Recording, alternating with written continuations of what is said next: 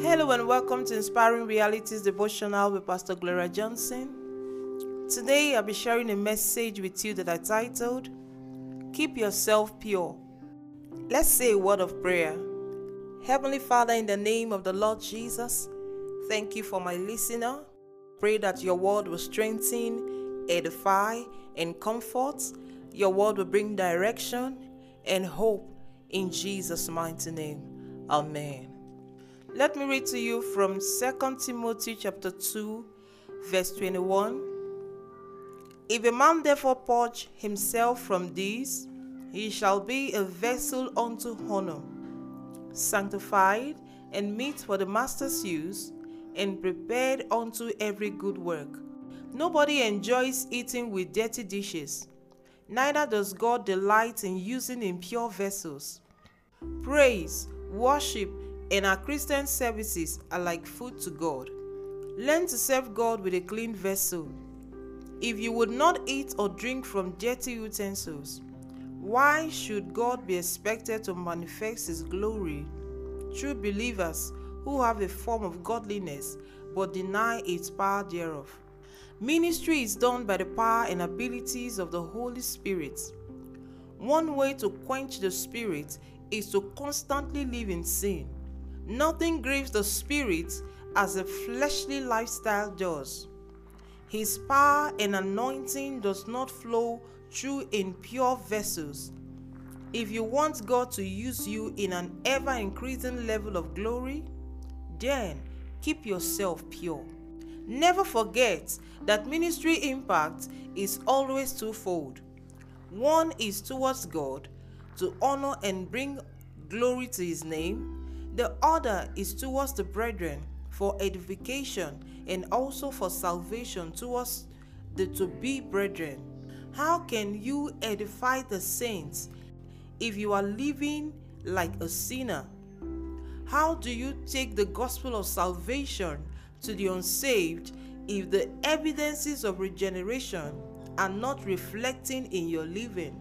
How can God use you to change lives when your lifestyle ridicules the power of His life transforming word? You can't be living the way you like and expect God to use you as you are. No way. Colossians 1 6 tells us that the gospel bears fruits. Matthew 5:14 says, "We are the light of the world." 2 Corinthians 5:21 says, "We are the righteousness of God in Christ."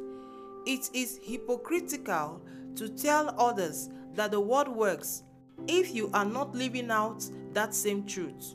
Paul once confronted Peter in Galatians 2 14 to 16 because Peter was leading others astray through his pretentious living at that time. Understand that the state of your living has a lot to do with the effectiveness of your ministry, both to God and to men. Since we are not expected to minister in the flesh, your ministry will be void of impact if your living is not consistent with the way of righteousness. The reason is simple you are grieving the Holy Spirit who empowers the believer for ministry as long as your lifestyle is unholy. So he becomes dormant in your life, and whatever you do for God does not count. Paul instructed Timothy don't let anyone think less of you because you are young. Be an example to all believers in what you say, in the way you live, in your love, your faith, and your purity. That's in 1 Timothy 4, verse 12. If you truly desire to be used by God, then mind how you live. Remember, He is the God that chose a virgin mother to conceive His Son. He could have chosen just any lady in town if it did not matter. But He was specific about the vessel that would bear His holy child. Sin brings corruption, and God wanted to demonstrate that virginity symbolizes purity and incorruption. Don't accept the lie from the pit of hell that virginity and abstinence are no longer important. Keep yourself pure from everything that grieves the Holy Spirit. I'll say that again. Keep yourself pure from everything that grieves the Holy Spirit. Believe that you can do all things through Christ, and that includes your ability to stay pure. Meditate on Ephesians 4, verse 30, and do not bring sorrow to God's Holy Spirit by the way you live. Remember, He has identified you as His own, guaranteeing that you will be saved on the day of redemption. Get rid of all bitterness, rage, anger, harsh words, and slander, as well as all types of evil behavior. Jesus is not only using pure vessels, he is also coming again to receive those who keep themselves pure. I'll say that again. Jesus is not only using pure vessels, he is also coming again to receive those who keep themselves pure. 1 John chapter 3 verse 1 and 2. The Bible says, "Dear friends, we are already God's children, but he has not yet shown us what we will be like when Christ appears. But we do know that we will be like him, for we will see him as he really is. And all who have this eager expectation will keep themselves pure, just as he is pure. Since purity is a prerequisite that God demands before he can use you, then keep yourself pure from all filthiness of the body and spirit. Say this prayer after me. My body is the temple of the Holy Spirit.